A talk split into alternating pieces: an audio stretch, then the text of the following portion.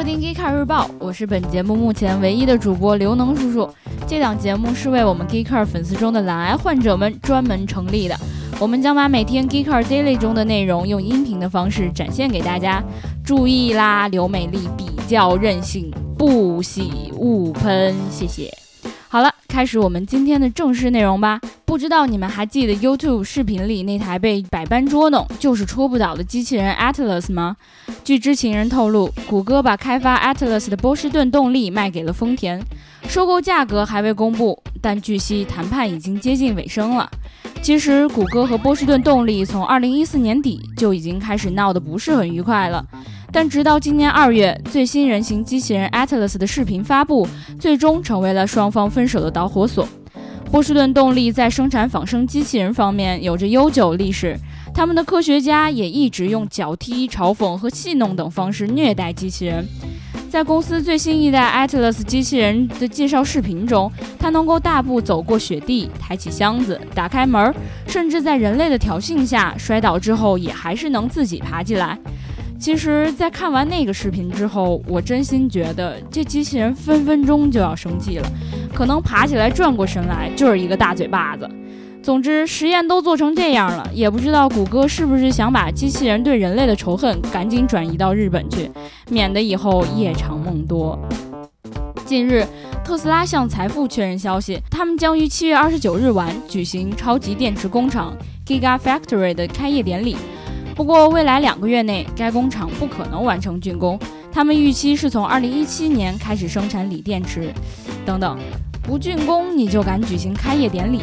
这不就相当于学校还没修好你就想开学？学生家长可要生气了。据特斯拉官方说，到2020年，该工厂的锂电池产能有望超过2013年全球锂电池的总产量。特斯拉希望通过大规模批量生产，将电池成本至少降低1/3。反正我就想说一句话，产量多少咱们以后再说，你先好好修你的工厂。这波股票涨不涨的，你现在说了也不算，现在涨了，到时候你举行完典礼再给跌了。马海燕呢，你可长点心吧。最近，日本50铃汽车和日野汽车宣布将共同开发卡车自动驾驶技术，该技术通过与其他车辆共享信息，给予交通基础设施通信，实现除头车以外的车队无人驾驶。这两家企业力争于2017年确立有关的基础技术，并计划在2018年之前在试验路段进行实验。他们设想把这套无人驾驶技术用在高速公路行驶中，希望这项技术有助于防止事故发生，并能缓解拥堵，同时呢，也相应的解决物流当中卡车司机不足等问题。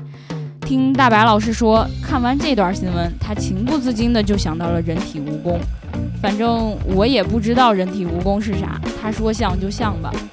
今年大众曾在 CES 上展示过名为 MEB 的平台，这是大众的第一个电动汽车平台。这个平台专门针对中小型汽车和轻型商用车，采用这一平台的车型，充电一次的行驶距离大约在250到500公里。目前大众正在考虑 MEB 平台的可扩展性，决定是否可以用在高端车型上。不过据悉，在未来大众可能会为高端车型专门开发一个新的平台。我的同桌白书记表示，你看这对于汽车而言呐，平台不够大，他们也没办法好好发挥，不是？有时候真不是人不行，绝逼是这路不平。好了，以上就是我们今天 GeekCar 日报的全部内容，记得关注我们的网站 www.geekar.com， 同时微信搜索公众号 GeekCar 极客汽车，了解更多新鲜好玩的内容。我们明天见哦。